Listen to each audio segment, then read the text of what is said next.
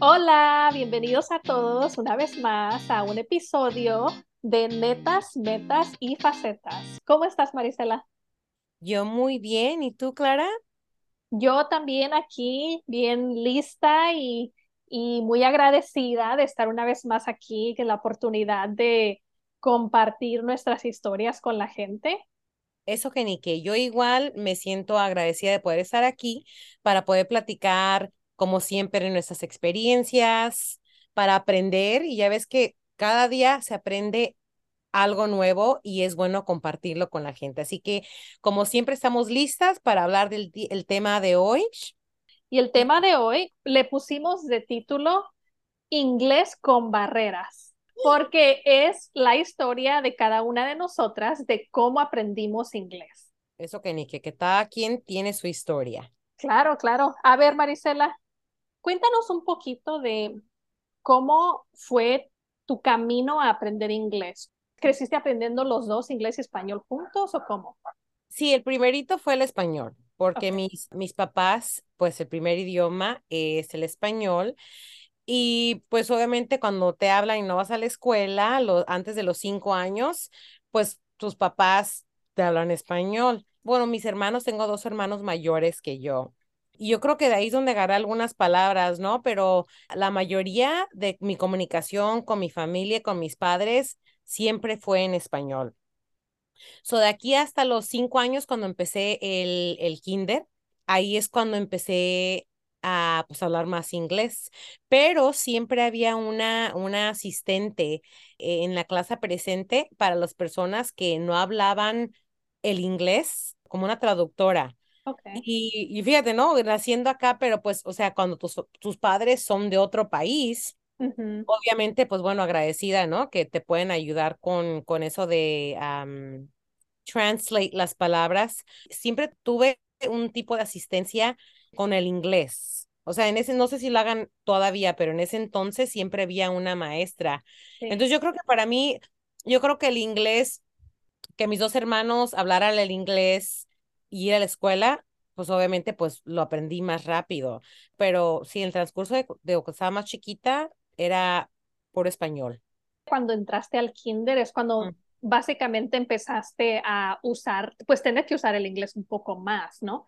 Porque tus hermanos mayores, me imagino los escuchabas hablar. Sí. ¿Cuánto tiempo dijeras tú que te tomó de cuando empezaste el kinder a cuando ya no necesitabas como la asistencia de, de alguien más para traducir? Es que desde el kinder me acuerdo como aprender a hablar inglés.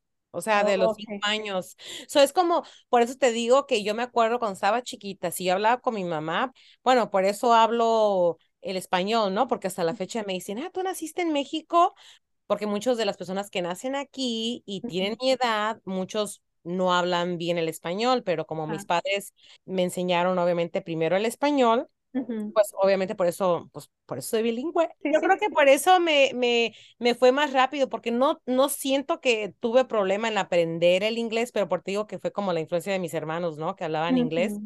Pero sí me acuerdo a tener la, la, la, asistente hasta cuarto grado, que viene siendo hasta los nueve años. O ella estaba ahí más bien como para ayudar y para las personas, ya ves que si venían de otro país, de México, o llegaban justamente a esa, a esa edad, a los nueve años, y vienen de México, pues no hablan nada de inglés.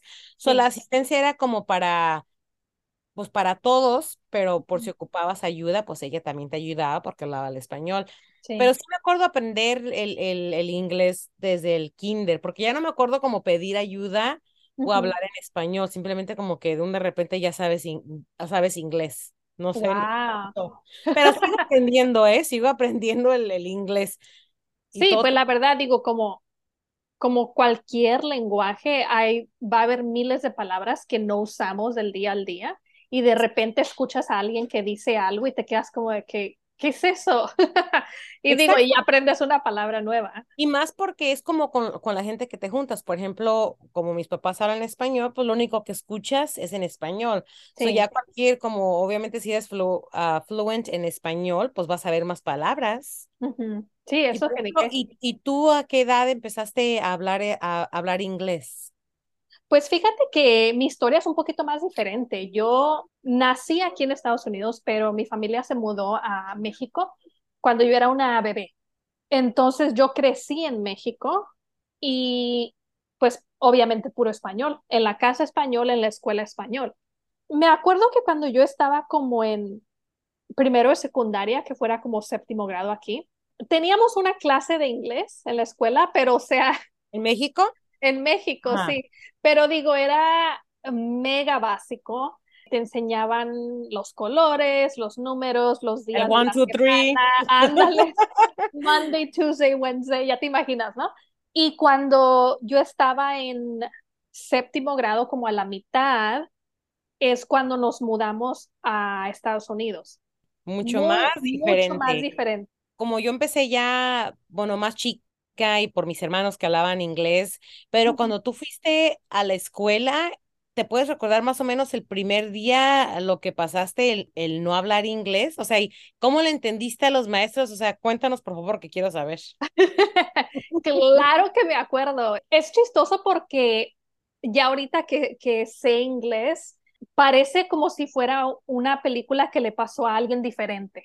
Me acuerdo que el primer día de la escuela, literalmente, es como que entras a la escuela y ves todos los letreros en inglés, escuchas a niños que están pasando alrededor tuyo y no es, o sea, es, los escuchas que están hablando, pero no sabes literalmente qué están diciendo. Oh, es como yo ir a China. Exactamente, exactamente. Es como que haz de cuenta que alguien te deja en la mitad de China, la mitad de Japón y literalmente no entiendes nada. Así fue el primer día pero fíjate que aún así no fue una experiencia mala ni traumática ni nada. Digo, estaba yo, ¿cuántos años tiene uno en séptimo grado? Como unos... Como 12, 12 Como 12, ajá, yo tenía como 12 años. Me acuerdo que nadie en la oficina hablaba español, entonces, este... A señas, ¿no? Eh, pues me estaban tratando de decir, oh, pues ya sabes, ¿no? This is gonna be bla, bla, bla, y tú te casi como que... Uh... Pero no fue nadie contigo, o sea, como cuando pues para allá voy, para allá voy. Tuvieron que ir a buscar a una señora que trabajaba en la cafetería y esa señora era la única, ah, yo me imagino en ese momento en esa escuela, que hablaba eh, español, ella era bilingüe la señora, y esa señora fue la que me explicó dónde estaban los salones, porque obviamente también te tienes que poner a pensar que no nada más yo venía a una escuela donde no entendía el idioma, pero era de otro país, ¿no? Completamente diferente y hasta la manera en la que las clases estaban organizadas y que sonaba la campana y todo eso, o sea, todo eso era diferente. Entonces, todas esas cosas la señora me las explicó y se regresó y pues ya ahí tuve que yo seguir, pues llegaba yo a la clase, le enseñaba el papelito al maestro y literalmente a señas me decían que, oh, ese va a ser tu asiento y pues no le hablaba a nadie. ¿Y qué pasó con la, con, con, por ejemplo, los estudiantes? ¿Había muchos que hablaban español o, o, la mayoría no quería hablar español? La mayoría, lo adivinaste, la mayoría no querían hablar español, que realmente yo ahora pienso, pues ya obviamente como adulta, me quedo así como que qué pena que así se comportaban, pero obviamente ellos también eran niños, ¿no? O sea, no, no han aprendido de la vida tampoco. Muchos niños sí hablaban español porque era una ciudad cerca de la frontera y había muchos niños tipo como lo que me imagino que tú creciste, que crecieron con familias latinas, en sus casas hablaban español, pero estos niños en sí en la escuela no querían hablar español. Hubo uno o dos niños que me hicieron como que una o dos preguntas en español, simplemente porque tenían como que curiosidad de que, oh, ¿quién es la niña nueva? Pero ni creas que era como para me voy a hacer amiga tuya ni nada, o sea, simplemente nomás de dónde vienes y, y por qué estás aquí. Ok, bye. exacto, exacto. Pero yo creo que dependiendo de tus padres, porque mis hermanos, digo, mi hermano habla inglés, su esposa habla inglés, entonces ya los hijos ya no tienen que hablar el español. Porque, o sea, nosotros, como por ejemplo, tú tienes a tu mamá, tienes que ir a comunicarte, pero también hay muchos niños que ya van a la escuela y como sus papás hablan inglés, aunque sus papás hablan perfectamente el, español, pero ya no hay necesidad porque ya no hay esa barrera, o sea, ya obviamente no tienen que hablarlo, pues más bien. Porque ya no son como la primera generación pues se, se, va perdiendo, ¿no? Con las generaciones. No, sí, claro. ¿Qué fue lo más difícil para ti? Porque obviamente en nuestro caso es totalmente diferente. Como por ejemplo, que vienes a los 12 años, uh -huh. literalmente no sabes nada, o sea, y no sí. tienes como la ayuda de tus padres o de tus hermanos, porque todos vienen para acá, ¿no? Exacto, todos estamos en el primer, en el primer nivel, nivel cero. pues sí, todos estamos en las mismas. Yo y mis tres hermanos fuimos a la escuela, estamos en diferentes años y mi mamá también, pues no, ninguno hablamos inglés. Y a cada quien yo creo que le fue diferente. Hay muchas cosas que yo puedo decir que fueron dificultades, pero en realidad, aunque llegué a, a los 12 años, siento que no fue tampoco muy tarde para aprender el inglés. Oh. Obviamente yo sé que gente llega aquí tipo a la edad de nosotras que tenemos ahorita y es mucho más difícil. Es mucho más difícil. Digo, ahorita yo estoy tratando de aprender portugués y... ¿Cómo te va? pues me va bien, pero sí veo la diferencia entre qué tanto me está tomando aprender un idioma ahorita, que realmente sí hubo dificultades a los 12 años de aprender el inglés, pero de alguna manera siento que no fue tan difícil. No sé si hace sentido lo que estoy diciendo. No, no, no, sí, no tiene mucho sentido, pero aparte porque no fue tan difícil, porque también es parte de una, una de que tengo que hablar inglés porque estás Exacto. en el país. Y, a la y es como ahorita... que, como que ya no, es que la verdad, exactamente lo que dijiste, no tienes de otra.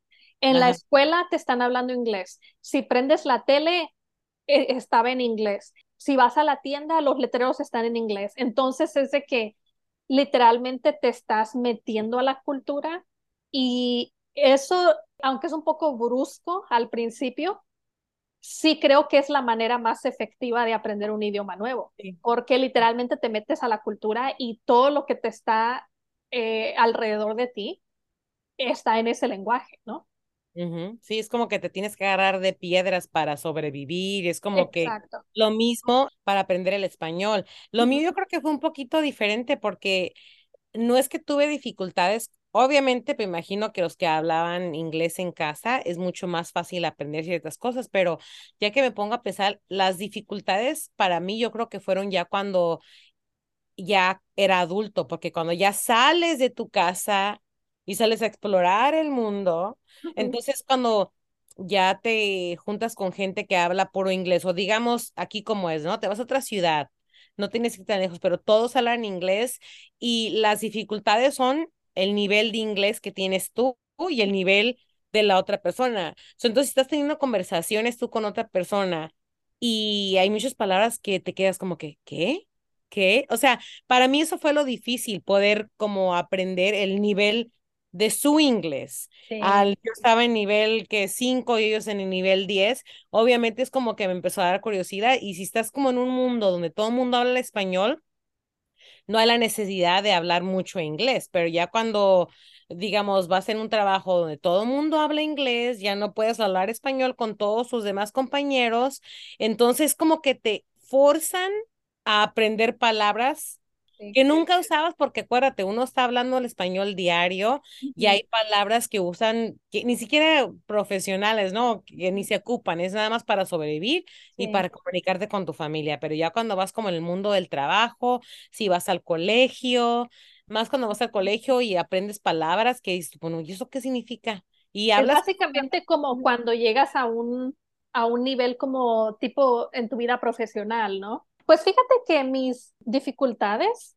es muy similar, simplemente que es un nivel un poquito diferente porque yo era una niña cuando llegamos, pero básicamente lo mismo, porque yo llegué en nivel cero y haz de cuenta que vas aprendiendo unas palabritas aquí y allá en la escuela. Imagínate, 12 años, séptimo grado, yo estoy yendo a la escuela con niños que literalmente han hablado inglés toda su vida hasta ese momento.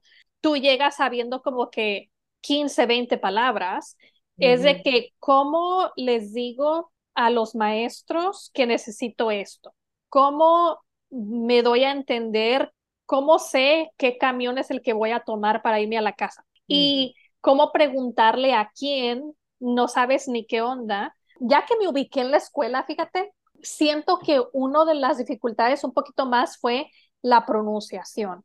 Ah, definitivamente, sí, a la fecha todavía. Sí, porque yo me acuerdo que yo empecé a entender palabritas, o sea, obviamente ya que estás aquí, los maestros te dan tareas para que vayas aprendiendo el idioma y, libros que tienes que leer y así, ¿verdad? Y tú vas aprendiendo poquito en poquito y no vas agregando palabras a tu vocabulario y eso, pero es muy diferente leerlas a cuando alguien está hablando y hablan tan rápido que tú te quedas como que, ¿qué? escuché como que una palabra allí. ¿Qué dijo? Te entendí. Y creo que el último nivel, que fue el más difícil, probablemente fue hablarlo, porque como mi cerebro ya sabía lo que quería decir y ya sabía yo cómo formar las oraciones en mi cerebro, pero como que la lengua como que no agarraba el memo de cómo decirlas. No, sí, claro, es que se toma, es práctica, es como todo. Al 100%. Es pura práctica. Y yo hice tantos errores tratando de decir palabras que las decía de una manera y no eran así. cuando, por ejemplo, cuando tocaba leer en clase, yo, sabes que eso me causaba terror porque yo, como dices tú, mi trauma era como la pronunciación, porque yo iba a la escuela y lo que, lo que aprendía ya, pero llegaba a la casa y pues ya, a mi vida igual, igual mi mamá era español, español, español, y pues la verdad no me acuerdo mucho con mis hermanos, pero bueno, nada más pelear y pues para pelear no se ocupa lenguaje. Pero yo creo que parte de eso, el sentir me daba vergüenza.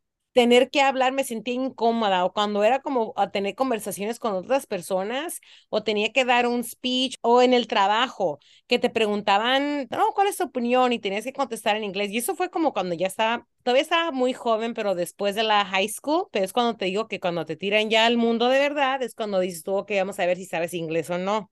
Y era como cuando me tocaba, me daba, me daba pena porque yo siempre, siempre estaba bien, bien consciente que esa persona, digamos, que era una persona güera, ¿no? Y hablaba muy bien el inglés y en mi mente yo decía, me irán a criticar, lo dije bien. O sea, en mi mente me la pasaba pensando cosas que a lo mejor a ellos ni les importaba, pero yo quería como escucharme perfecta, no quería tener acento porque sentía que me iba a dar vergüenza, se iban a burlar de mí. O sea, un montón de cosas. Fíjate que, que que similar la vergüenza y los nervios y todo eso era literalmente por lo mismo, era de que pues no sé si lo estoy diciendo bien o no nada más eso, pero literalmente sé que lo estoy diciendo mal y no nada más eso, pero digo, ¿me entienden?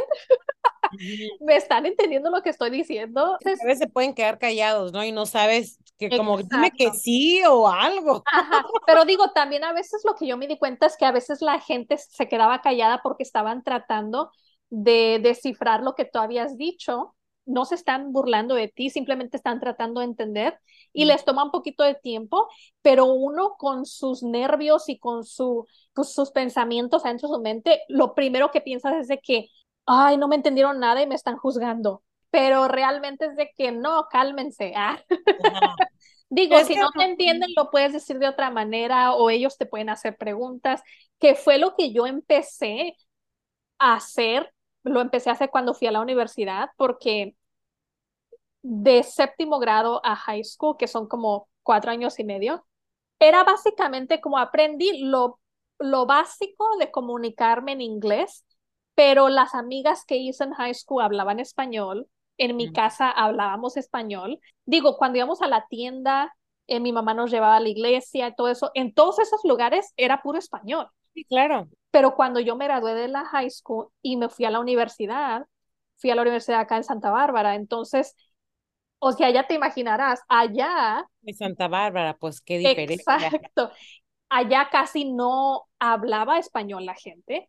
Eso fue literalmente lo que me impulsó a de que, ok, tienes lo más básico como las llantitas de la bicicleta de atrás, ¿no? Entonces ahora literalmente es como que en un empujón porque estaba yo en la universidad con gente de todas partes del mundo y el único idioma que teníamos en común era el inglés.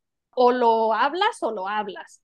Entonces, eso fue lo que me empujó más a mí y ahí fue donde yo empecé a como buscar tipo algún tipo de técnica para darme a entender y es cuando yo empecé a hacerlo de que si yo preguntaba algo y la gente se quedaba así como de que, uh, o, o se tardaban en responder, rápido yo empezaba en mi mente a buscar palabras diferentes para preguntar lo mismo. Mm, que la reemplazaran, que significara más o menos lo mismo. Exacto. So, eh, creo que eso a mí me ayudó mucho, fíjate, como me forzó a buscar diferentes palabras para decir lo mismo. Y luego fíjate la diferencia de antes de cuando nosotros estábamos creciendo y aprendiendo inglés. Acuérdate que de la tecnología no está tan viejo. O sea que imagínate ahora los niños de ahora, me imagino que la tienen un poco más fácil porque Claro. hay ahora bastantes recursos para poder comunicarte, ¿no? Hay hasta aplicaciones donde, donde dices el texto en español y te sale en el idioma de, o sea, el idioma de la otra persona. Entonces Sí, ahora es un poco diferente porque si nosotros hubiéramos tenido eso, yo creo que fuera un poquito más fácil el hablar el inglés, ¿no? Porque uno puede practicar, pero ahora está todo tan avanzado que pues mira, hasta aplicaciones. Exacto. Sí, existen todas esas, como dices tú, todas esas aplicaciones que la gente puede usar y todo lo de como YouTube y social media y todo eso eh, está tan avanzado que ahorita hay tantas maneras de poder aprender y practicar Un lenguaje nuevo, si alguien quisiera aprender un lenguaje nuevo, que literalmente es de que no, no hay este, no hay excusa. Cuando el nivel de tu inglés y el español ya están igual, hay veces que pasa que estás teniendo una conversación y puede estar conversación en español, ¿no? Con otra persona que habla español. Y obviamente puedes tirar el, el Spanglish porque no hay problema, todo el mundo lo entiende, sí, porque los dos lo entienden. Pero ya cuando hablas con otra persona que solamente habla inglés, se viene una palabra, eh, como dices tú que buscabas una palabra para reemplazarla. ujú, Hay veces que en inglés es como que ciertas palabras como que te toma un poco hacerlas, traducirlas. ¿No te sí. pasa a ti lo mismo? Oh, sí, todo el tiempo, todo el tiempo. Pero fíjate que ya lo que hago yo ahorita, especialmente con mis compañeros de trabajo, es de que estoy yo contándoles una historia y luego hay una palabra en español que quiero decir y simplemente les digo, ay, no me acuerdo cómo decir esto, pero en español es esto. Y luego les digo, espérame, déjame buscarla. La ahí busco y le digo, oh, ok, ¿qué es esto? A veces es una palabra tan sencilla, pero simplemente tu cerebro está trabajando tan rápido. Y me imagino que están como los dos vocabularios ahí. Imagínate las personas que hablan como cinco lenguajes. No, ¿y cómo le Este, hacen? Qué bárbaros. ajá, Nosotros entonces, somos unas genias, imagínate. Ah, no, ellos ya están a otro nivel. Digo, porque es difícil, porque puede ser que yo he notado, pues obviamente ya uno ya, ya es más grande, más sabio, ¿no? Pero hay veces no es tan fácil hablar dos lenguajes. O sea, es fácil porque ya uno crece hablando el lenguaje, pero hay mucha gente que puede juzgar como, ay, tiene acento. Pero ¿sabes qué? Lo que yo he aprendido con los años es de que hay mucha gente que juzga desde un lugar de la de no estar educados, Sí. porque una persona como tú y yo, que ya hablamos dos lenguajes, y si viene alguien, ponle que conoces a un amigo o una amiga y ellos acaban de llegar de China o de Japón o de Rusia o lo que sea, y ellos te están tratando de hacer una pregunta, pero se están tomando su tiempo porque apenas han estado aprendiendo inglés. Tú como persona bilingüe no te vas a burlar de ellos. De hecho, hasta vas a tener más paciencia con ellos porque sabes lo que tomó eh, llegar al punto donde ya puedes hablar un poco más fluido.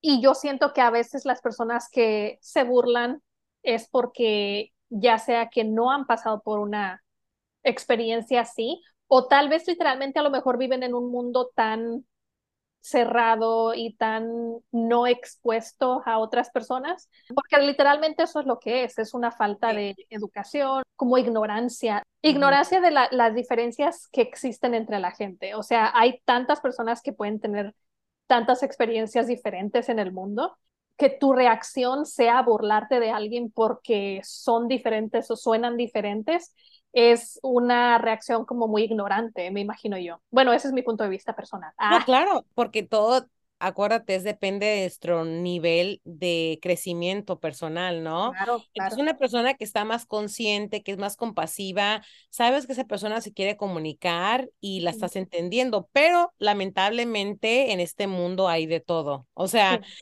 que obviamente la gente que está hablando inglés que no se desanime, ¿no? Porque siempre va a haber gente que va a juzgar, pero, Oh, claro. pues, pero pues es parte de, de seguir intentando. Exacto, exacto. Miren, yo sí he tenido personas así en mi vida que me han juzgado por el acento en cierta manera o se han tratado de reír, como decías tú, de, de burlar un poco, hacer un chiste y así. Y la verdad, en este momento ni me acuerdo sus nombres. Ah, quién sabe dónde están en la vida. Entonces es de que si alguien en algún momento se burla de ustedes porque no pueden hablar un segundo idioma al 100%, o sea, no les hagan caso, ignórenlos porque es más, hasta gente que nada más habla inglés se equivoca en el inglés. Claro. Ahora imagínate los que aprendemos el inglés como segunda lengua, ¿no? Fíjate que de eso soy testigo. Muchos de mis trabajos, la mayoría de todos mis trabajadores hablaban español, hasta cuando ya empezó a trabajar una muchacha que solamente habla en inglés, porque pues bueno, es americana, ¿no? Y muchas veces ella me, me preguntaba a mí cosas y le digo, espérate, ¿cómo me estás preguntando tú a mí si tú, si yo en mi mente pensaba, si tú eres blanca, ¿cómo me estás preguntando? Y me decía, yo no sé, para que veas que hasta la, a las personas que solamente hablan inglés, Sí. aunque solamente hablen un idioma, no saben todo, ¿eh? Así que Claro. Oye, y tú te acuerdas, digo, ya mencionaste una persona que fue esa ayudante que le ayudaba a las maestras cuando tú estabas en la escuela. ¿Hay alguna otra persona que te acuerdes que te haya ayudado en tu camino a aprender inglés? O también puede ser como algo, como algún tipo de libro o Ah, algún bueno, tipo bueno, de... nice. A ver. Bueno, en eso de chica no, no me acuerdo mucho porque te digo que hasta los 18 años, en realidad es como que lo que ocupabas para hablar inglés, ¿no? Pero, por ejemplo, desde que existió el internet, el Google ya era como que, ok, ahora ya no tengo que pasar vergüenzas, ya no tengo que preguntar o quedar en ridículo, bueno, según mi mente antes, ¿no? Entonces, para mí era que siempre he sido el, bueno, el tipo de persona, ¿no? Que me gus- no me gustaba sentirme como avergonzada o como que no sabía. Sí. So, exploraba en el solo hecho de, de hacer preguntas o buscarlo yo antes yo de, de preguntar, porque ya había, había recursos de cómo enterarte. Entonces ya, ya no ocupas como el sentirte, ¿cómo se dice? Con esa presión de preguntarle a alguien, o, ve a preguntarle tú. O cuando te mandaban, ¿no? Los papás a preguntarle, y es como que aunque hablabas, porque tú hablas inglés, pero de cualquier forma no, no, no te quita ese sentimiento de que te da vergüenza de que si lo vas a decir bien, lo vas a decir no. O sea, igual pasas por algo. Bueno, todo depende cómo sea la persona, porque hay gente que es más aventada, aunque tenga acento, lo va a hablar, pero pues acuérdate que todo es el tipo de persona como eres tú. Y yo siempre he sido ese tipo, bueno, fue el tipo de persona que todo lo, lo preguntaba, lo sobrepensaba, o sea, lo analizaba en vez de nada más tirarme y hacerlo, o sea, lo pensaba demasiado. Sí, me acuerdo que yo cuando vivíamos en México, yo siempre fui una niña muy, como muy curiosa y me gustaba saber el porqué de las cosas y hacía muchísimas preguntas y siempre, o sea, me gustaba analizar las cosas y saber las respuestas y todo. Y cuando nos mudamos aquí, eso fue algo que la falta de inglés fue algo que me hizo que me hiciera menos así. Al principio no sabía ni cómo preguntar nada y cuando empecé a aprender inglés poquito en poquito, entonces me daba vergüenza preguntar. No me daban vergüenza mis preguntas, sino que me daba vergüenza el cómo iba a sonar yo, mi acento, si me iban a entender o no y así. Pero fíjate que con el tiempo, ya que me sentí un poquito más cómoda con hablar el inglés, aunque definitivamente no lo hablaba al 100% perfecto para nada, pero simplemente me empecé a sentir como con un poco más de valor, ¿no? De confianza para hablarlo. Entonces siento que mi personalidad se regresó a como era yo de niña. Y esto realmente me, me pasó en la universidad cuando me di cuenta que me aventuré más a hablar con la gente que no hablaba español y hacerles más preguntas y a... entonces ya fue como como esa parte de mi personalidad curiosa volvió a resurgir porque como que ya empecé a sentirme más cómoda con el idioma. Entonces, sí, pues ya era más, ya lo estabas hablando más frecuente. Exacto. Pero tú, tú, obviamente tu inglés, o sea, o sea, es perfecto. Gracias. Como, por ejemplo, ¿a qué edad sentiste tú como que tenías un acentito o que sentías tú que, o te eres tú personas de que te ponías tú a estudiar la palabra, la repetías, la repetías porque querías escucharte perfecta? Tú sabes como que hasta qué edad dejaste el acento. Sí, eso sucedió hoy. Literalmente, yo siento que siempre va a haber esa parte de mi cerebro que voy a ver una palabra que no sé o que nunca he escuchado en mi vida o que simplemente la he escuchado una o dos veces, pero yo nunca la he usado. Siempre va a haber esa parte de mí que la voy a buscar en Google. Le oprimes en el, en el, este. ¿Cómo, se, dice? De cómo se pronuncian. Ajá. Yo siento que eso es una parte de, de ser una persona bilingüe o trilingüe eh, o, o, multilingüe, de que siempre vas a estar aprendiendo y siempre vas a estar necesitando ayuda en cómo pronunciar cosas. Pero digo, yo no veo nada malo con eso. Pero um, que digas así, ¿cuándo fue donde yo me sentí como que pasé de nivel a no sentirme mega nerviosa y, y, que me daba vergüenza y todo eso, a pasar un poquito más a nivel normal. yeah. Yo dijera alrededor de cinco o seis años después de que llegamos a Estados Unidos, que fue oh. cuando yo estaba en la universidad. O sea, Ajá. que ya no sentías como pena aventurarte a preguntar, etcétera. Pues mira, había poquititos nervios, yeah. pero ya no me detenían de conocer gente nueva, de hacer preguntas en las clases, de conocer amigos en mis clases, siendo que los primeros cinco años que estuve aquí, sí, era, sí me detenía la vergüenza y los nervios y, y todo eso, ¿no? Porque no quería, lo que tú dijiste, ¿no? No quería escucharme mal, me daba miedo que, que no me entendieran. Creo que también me ayudó mucho que como dije, me fui a la universidad, ya no vivía yo en la casa con mi mamá y mis hermanos, o sea, yo tenía roommates que hablaban puro inglés. Entonces, como mi entorno cambió. Te ayudó, ¿no? Te sí, ayudó bastante, bastante. bastante. Tenía que hablar inglés en las clases. Obviamente empecé a trabajar, tenía que hablar inglés en el trabajo. Y cuando llegaba a la casa con mis roommates, con mis compañeras con las que yo vivía, tenía que hablar puro inglés. Entonces, ahí sí fue una inmersión como que al 100% a la cultura y al idioma inglés. Y yo siento que, de hecho, si una persona puede hacer ese cambio, yo pienso que te puedes sentir cómodo y puedes tener esa, ese valor y esa, pues sí, esa comodidad de sentirte un poquito más como, como un hablante nativo, mucho más rápido es lo que me tomó a mí. Pero pues simplemente yo era, era estaba muy chica cuando llegamos aquí. No, y aparte ahora te digo que hay como más herramientas. Sí, al 100%. Hay diferentes aplicaciones donde, bueno, o te pueden servir o te pueden hacer huevón en no aprender la otra lección, la otra lenguaje, ¿no? Porque me Eso acuerdo sí también. en mi trabajo, este, a veces iban otras personas y llegó una persona uh, asiática y literalmente no hablaba nada de inglés, pero es el que te digo que eh, dijo lo que quería decir y luego me lo dijo a mí en inglés. O sea, es como que porque tienen esa máquina, ya no hay ni siquiera el poquito esfuerzo de querer como, bueno, esta máquina, aquí está. Sí, aquí lo está. voy a decir en mi idioma y la maquinita lo traduce. También fíjate que en muchos lugares donde yo he viajado, el inglés es un idioma donde te puedes comunicar con otros turistas y otras personas, porque digo, en muchos lugares donde vas, como en Francia, en Italia, en, digo, la mayoría de Europa, y también en, en muchos lugares turísticos de México, de Latinoamérica, eh, las personas que ofrecen algún tipo de servicio, ellos están aprendiendo inglés porque saben que muchos turistas vienen hablando inglés, ¿no?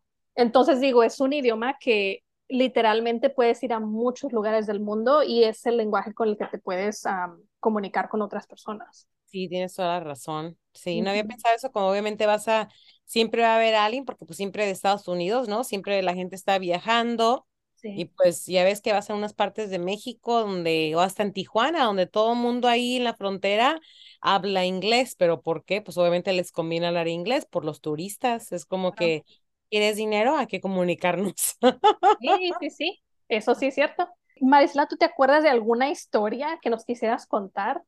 Yo creo que está en una relación donde mi ex hablaba español y solamente español y no había necesidad como de hablar mucho el inglés, pero en realidad es más bien aventurarme a explorar y hablar inglés. Es como, como dices tú, ya estás, ahora te tienes que forzar a hablar inglés, ahora tienes que aprender inglés y todo tiene que ver como las influencias, ¿no? Con el tipo de gente que te juntas.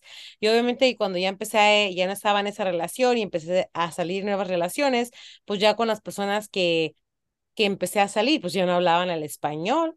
O sea, ahora puro inglés. Lo más chistoso, o sea, diría que eh, después de los 33 años, empecé a perfeccionar mi inglés. O sea, porque, o sea, me aventuré menos del español, ¿no? Para hablar más inglés. O sea, que eso está empezando después de los 30. Ya ves, nunca es Para tarde. veas, nunca es tarde. O sea, obviamente siempre he hablado en inglés, pero pues el nivel era pues lo básico. E igual todo es básico, pero ahora ya si tienes ganas de escucharte un poquito más profesional, pues ya sabes que lo puedes hacer. Ya la práctica hace el maestro. Eso sí es cierto. Yo soy como que testigo de eso al 100% porque fíjate que hubo un verano donde yo casi no hablé mucho inglés. Voy a contar esta historia porque ahorita que dijiste lo de la importancia de practicar, ¿no? Sí. Ok, soy yo llevaba como cinco años aquí en Estados Unidos. Era cuando ya me estaba sintiendo más pues bien ganadora yo, ¿no? De que sí, ya, ya aprendí el inglés, ya estoy bien y que no sé qué.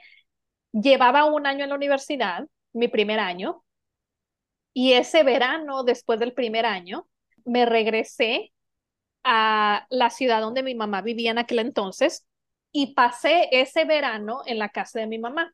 Todavía fui a la escuela, tomé unas clases de verano y hablaba poquito inglés en la clase, pero digo, ya después de ahí, mi tiempo libre estaba con mi familia, que era puro español, Sí. con mi mejor amiga Diana, que era puro español, y pues mirando la tele, pues en español. Yo tenía entre 18 y 19. Ah, o sea que ya, ya eras, ya eras mayor de edad. Sí, apenitas, apenitas acaba de pasar la mayoría de edad. O sea, de los 12 que había llegado a Estados Unidos a los 19, pues ya te, te imaginarás, ya me sentía yo muy, muy, un poquito más cómoda con el inglés. Pues haz de cuenta que todo ese verano, por esos tres meses, literalmente casi no hablé inglés. Y cuando regresé a la universidad en el otoño, para mi segundo año, me entré en shock porque como que mi lengua no se acordaba de cómo hablar ciertas cosas en inglés. Y yo así como que, oh, oh my God, porque... Se me fue, se me fue. Se me fue, ajá, y haz de cuenta que me regresé unos niveles, literalmente nunca me había pasado eso en mi vida.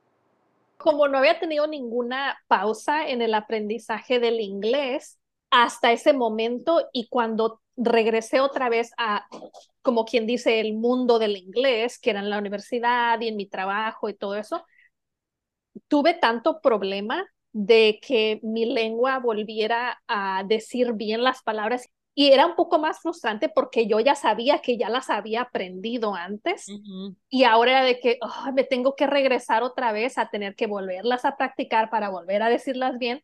Entonces, ahorita que dijiste tú lo de la importancia de seguir practicando, e ese fue yo creo que el momento en el que yo dije, wow, no puedo olvidar el segundo idioma y quedarme nomás con el primero porque entonces aunque ya llevaba yo cinco años aprendiendo un idioma, fueron cosas de tres meses que no lo practiqué y vi la diferencia. No, y se olvida. Hay gente como, por ejemplo, uh, bueno, familia, ¿no? Bueno, una prima que vivía aquí y este se fue a México y sus niñas, bueno, dos de sus niñas este, hablaban inglés, se fueron de aquí y como tú, pues obviamente se fueron a vivir a México, pero nacieron aquí las niñas uh -huh. y una de ellas se regresó ya de adulta a estudiar acá, pero cuando estuvieron en México, se les olvidó totalmente el inglés, ya no se acordaban lo que habían aprendido, pero por lo mismo que estaban ya yendo a la escuela, ya no ocupaban en inglés, así como dices tú, volver a empezar otra vez y eso que ni siquiera fue tanto tiempo que dejaste, pero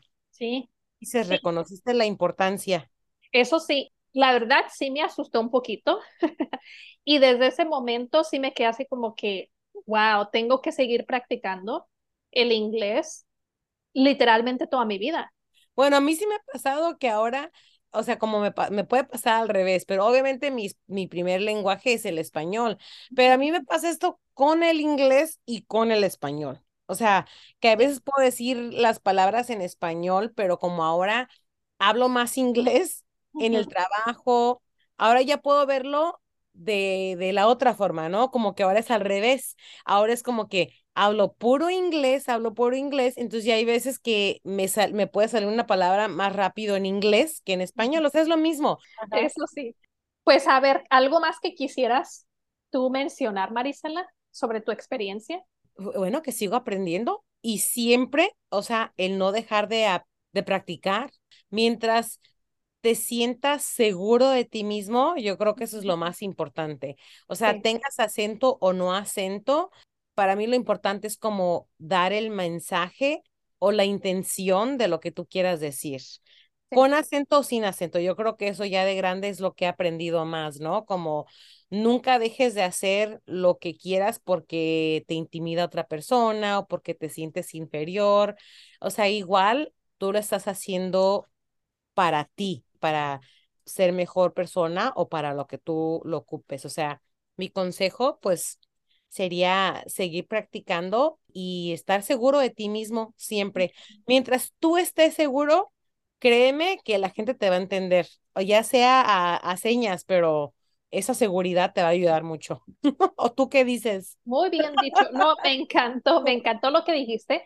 Eso fíjate que siento que es como una de las cosas más importantes, sentirte tú seguro, que no te dé vergüenza. O si sientes vergüenza, ignórala, ponla al lado, no importa. Es más, nadie es perfecto al, al aprender algo nuevo.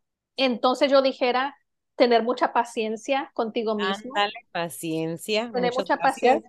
Seguir practicando, practicando, practicando. Si te equivocaste una vez, vuélvelo a hacer otra vez. Muchas cosas que yo empecé a hacer es que yo me corregía a mí misma. La mayoría del tiempo a la otra gente le vale, Sí. Si tú lo dijiste bien o no. Realmente te importa más a ti porque pues eres tú la que estás en el camino de aprender, ¿no?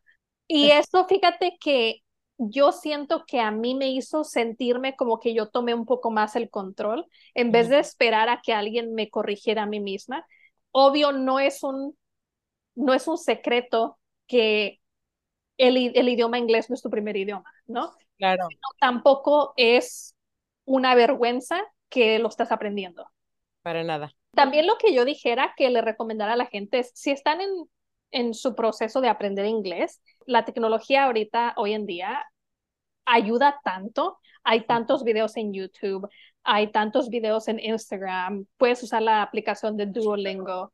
Es más, hasta te puedes hacer amigo de alguien que vive en un país donde hablan puro inglés y simplemente el estar chateando con ellos en el idioma te ayuda mucho. Leer libros en inglés, ver películas en inglés. aunque era lo que te iba a decir, aunque tengan que ponerle los subtítulos, le pueden poner los subtítulos en inglés. No se los pongan en español. No sean así. Ah. o si no, que van a aprender. Porque te ayuda, te ayuda a escuchar cómo se dice la palabra y luego leer cómo se escribe, ¿no? claro escuchar canciones en inglés, o sea, lo más que te puedes meter en la cultura y el mundo de ese idioma. Digo, no tiene que ser el inglés, puede ser con cualquier idioma. Va a hacer que tu oído y tu lengua se estén más familiarizados con ese lenguaje. Entonces yo dijera que eso fuera como que algo que yo recomendaría a alguien que, que está aprendiendo ya sea el inglés o algún otro idioma, porque realmente eso puede ser para cualquier otro idioma. No, sí, pero igual es nada más el aventarse, el aventarse. Aviéntense. Aviéntense. Sean valientes. Que, no hay, que no hay miedo. Aquí, acuérdense que estamos para aprender. Sí, claro. Todos los días tenemos una oportunidad, ¿no? Eso sí es cierto, eso sí es cierto. Ay, no. Y pues ya para cerrar, goodbye. Ah, no es cierto. cerramos en inglés. Ay, no, ay, no.